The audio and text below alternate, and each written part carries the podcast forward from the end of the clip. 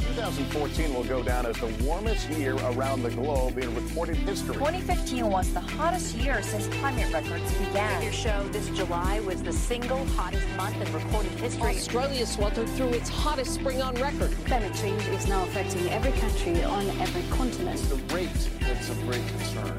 And what do you put that rate down to? Oh, it's human activity. We have everything we need. Some still doubt that we have the will to act, but I say the will to act is itself a renewable resource. This episode of Climactic was recorded on the land of the Gadigal people of the Eora Nation. We acknowledge their elders past, present, and emerging. Hello, I'm Eav. Welcome to Climactic. And before we begin this episode, I just want to note that Ro and Tony, who are interviewed today, don't live with reliable internet. So we had to kind of improvise, which means that the audio quality isn't tip top, but the audio itself is incredible. So I hope you'll forgive us and enjoy the incredible knowledge that's shared today. I'm really excited to share this episode with you today because it's about how the destabilization of our planetary system, including catastrophic biodiversity loss, is leading to the emergence of novel diseases, including, but not limited to, COVID 19. I sat down with Professor Tony Capon and Professor Ro MacFarlane, and they've published an article in The Conversation about how the collision of new species together enhances the risk of diseases crossing over or zoonotic diseases.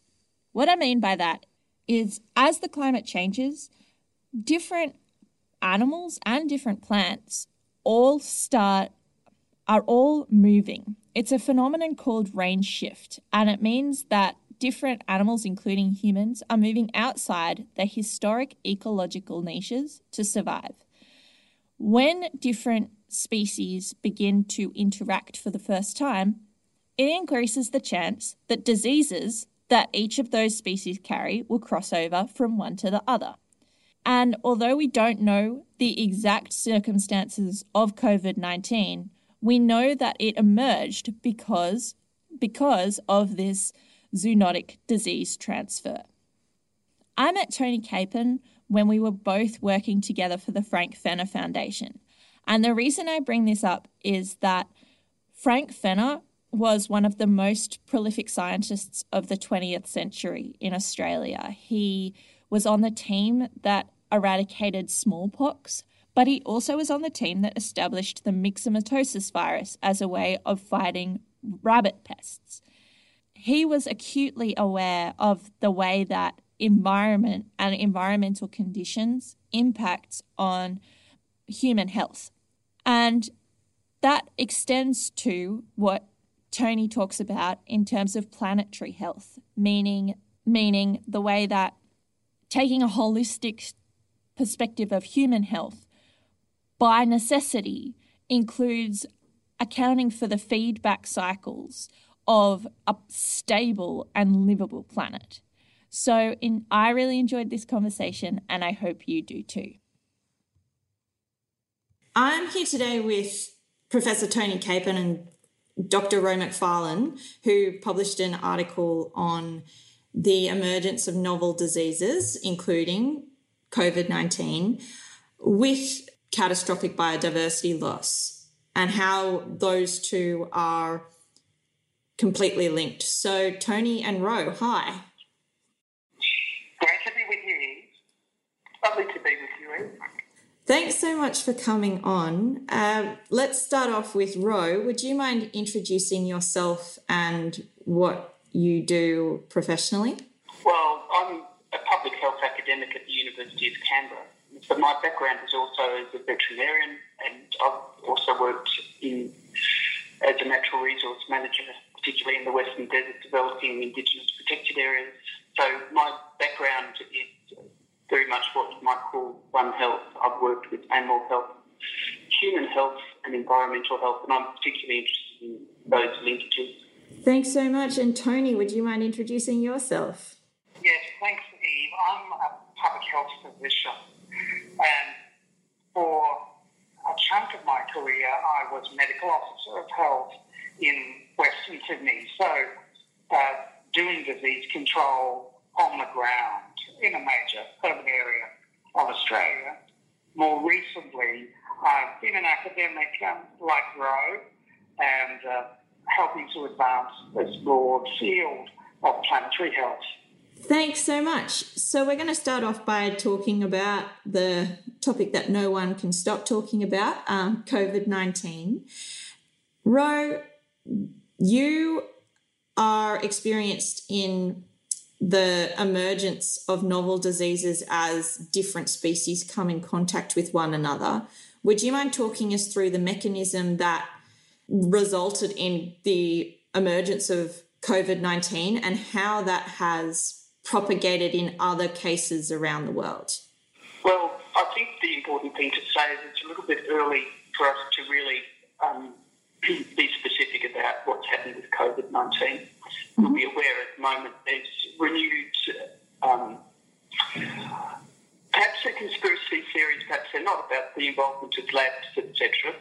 And until we know the specific species that this particular virus came from, it's difficult to you know, really be highly specific about the mechanism. And you also know that there's been debate whether the index cases, the first cases, were actually in contact with the Wuhan seafood market.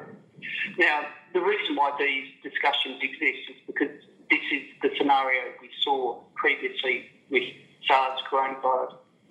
And uh, in that situation, we're fairly sure we had the involvement of farmed wildlife in that case the civet cats, amplifying a virus that had originated in bats, in that case Chinese horseshoe bat, and the closest suspect to the current COVID 19 um, transmission or virus to the transmission cycle has been a, another horseshoe bat, in this case the intermediate horseshoe bat, with the possible involvement of pangolins, which are an incredibly endangered species, but are um, poached, harvested, and to a very small degree farmed for Chinese and other other um, ethnic consumption and, and, medicine sources. So these are stories that involve the human use of wildlife, but the story where we start to talk about climate change interweaves with this, and it also interweaves with the incredibly rapid rate of habitat loss that's accelerated in particular since mid 20th century, and it's pushed species in contact with humans, and it's been accompanied by the globalisation of trade, the movement of animals within that trade. And so that's a complex all of its own. The impact of climate change is occurring at the same time to change the distribution of vectors, and many of our infectious diseases are spread by insects and arthropods like mosquitoes and ticks. And so we're seeing shifts of diseases, and we're seeing shifts of plants and the optimum growing um, uh, climatic zoning for plants, and that's obviously affecting the animals that feed upon those plants, and so we're seeing shifts in wildlife. And that is another mechanism that is pushing species together in novel groups. And we've seen examples of this in animal health, we've seen it in human health. So we're seeing a shift in range of diseases, and we're also seeing the emergence of novel diseases as species are coming together. So it's hard to pin this story specifically for the COVID 19 virus at this stage, but we have seen these mechanisms time and time again. And uh, the COVID 19 emergent story will fit within this, within this scenario at one level or other.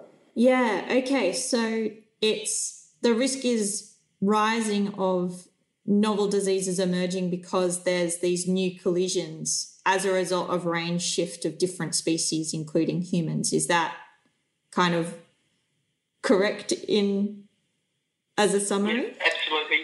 But also, you might even picture it like this. We've actually increased the number of humans, we've increased the number of livestock, we've decreased the number of wildlife, and we've pushed an overlap. So we've created novel ecologies of warm-blooded animals anyway, and there's nothing that viruses like more than those opportunities to expand their range, to change and adapt. And this is very much a situation of our own making. Tony, you're a professor of planetary health, so going beyond like incorporating this habitat loss and these range shifts, but also then moving into the complexities of food and water security with habitat loss. What are you looking for in terms of vulnerabilities for people and ecosystems as this pandemic plays out? Yes, look, coming at this from a perspective of uh, a public health physician, certainly I'm really supportive, as I know uh, both of you are, of the acute phase uh, that we're in at the moment in relation to COVID 19. Uh, the need to uh, move uh, quickly to prevent transmission of this virus from person to person uh, using our best biomedical understandings of infectious diseases uh, from both an epidemiological perspective and also at the lab level in terms of the need for new diagnostic tests, uh, the need to uh, uh, research vaccine options, and to evaluate uh, treatment options for people that get sick. Uh, that's critical. I guess what um, uh, and I are focusing on uh, in this conversation is a complementary way of understanding uh, what's happened with the pandemic and, uh, and looking upstream to how we can prevent pandemics uh, in the first place, uh, preventing the transmission from uh, animals uh, to people in the first place. Because we will spend uh, likely in Australia alone uh, a trillion dollars or more to uh, prevent the spread uh, of this new virus. that's a combination of things that we need to do. we need to invest in the health system itself, and intensive care facilities, for example. Uh, we need to invest in that research on vaccines and treatments. Uh, we need to protect people's livelihoods, give them a safety net uh, when they can't go to work because of physical distancing. And down the track, uh, we'll need to stimulate the economy again. And hopefully, uh, that'll be a green stimulus, uh, a stimulus that actually helps to decarbonise um, the economy and helps us to achieve sustainable development. So uh, this is the essence um, of a planetary health perspective. And uh, we use the language of an eco-social approach to health, understanding the ecological and social foundations. And as um, uh, Ro's been explaining, uh, the relationships between environmental and social change and our health, whether it's infectious diseases or a range of uh, other health outcomes, including the mental health consequences um, uh, of, these processes. So yeah, that's where the planetary health um, sits. It's uh, really encouraging uh, health perspectives that enable us to understand that our health entirely depends on the health of natural systems, whether it's climate stability, uh, uh, biodiversity, ecosystems more generally. Yeah, and so so both of you are basically saying advocating for the need to stabilize our environmental systems in order for our social system to be able to better deal with these sorts of challenges and respond to them in a way that is a positive feedback loop for both environment and society. Yeah, that's all right. no, no, go ahead, bro. I was going to say, I really like your analogy with the positive feedback loop, Eav, and I think that is a really good image to keep in people's minds.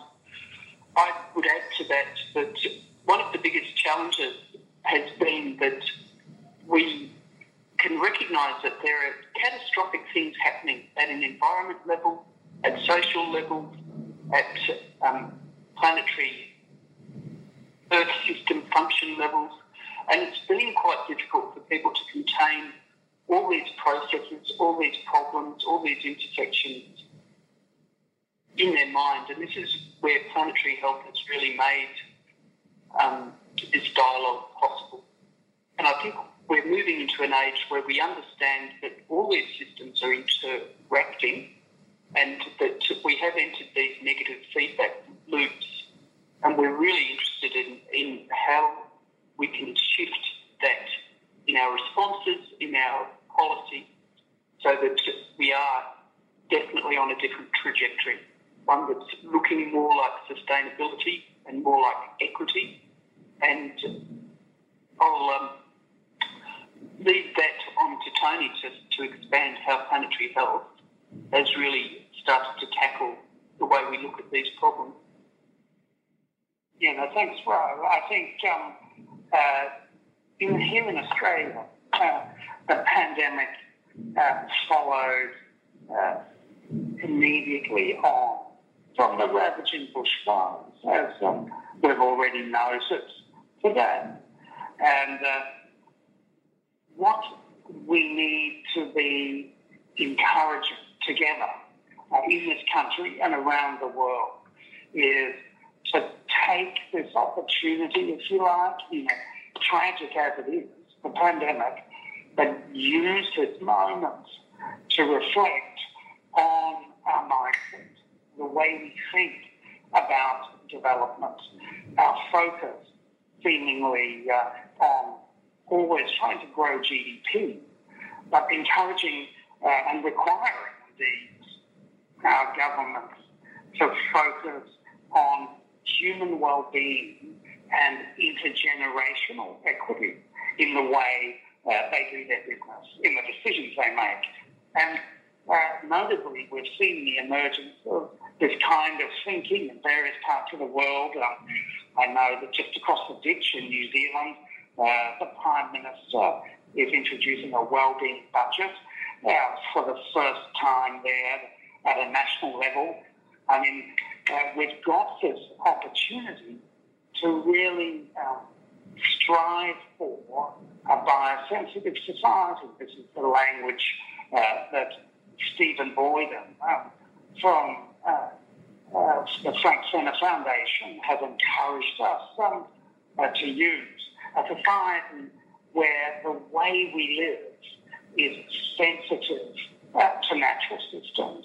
And uh, this will retain, require a change of mindset, a change of culture, and uh, hopefully we can emerge from the pandemic in a more positive way, um, uh, uh, looking ahead for the future and for future generations. Okay, I think we'll leave it there, but thank you both so much for coming on and sharing your incredible expertise. That's a pleasure. Thank you, Eav. Thanks again to Tony and Ro for coming on. It was so interesting having such knowledgeable experts on to talk about the way that our situation right now, where so many of us are in lockdown, is a manifestation of the way that we're destabilizing our entire planet. I think it's something that we can all relate to. I hope you enjoyed it too. You're listening to the Climactic Collective. I'm Eav Brennan, and you can hear more from me on my podcast, Aftermath, if you're interested. Thanks for listening and stay safe out there. Thank you for joining us. You've been listening to Climactic, the flagship podcast of the Climactic Collective a podcast network dedicated to lifting the voices of the climate community. You can find out more about the people behind Climactic and all the shows we produce at climactic.fm. We are a social enterprise podcast network and we greatly appreciate your support. You can find a link to our Pozible where you can support us directly in the show notes of this episode or from our website.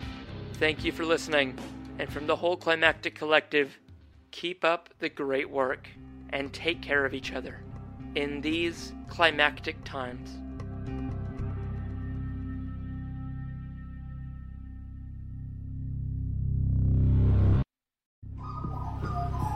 The Climactic Collective.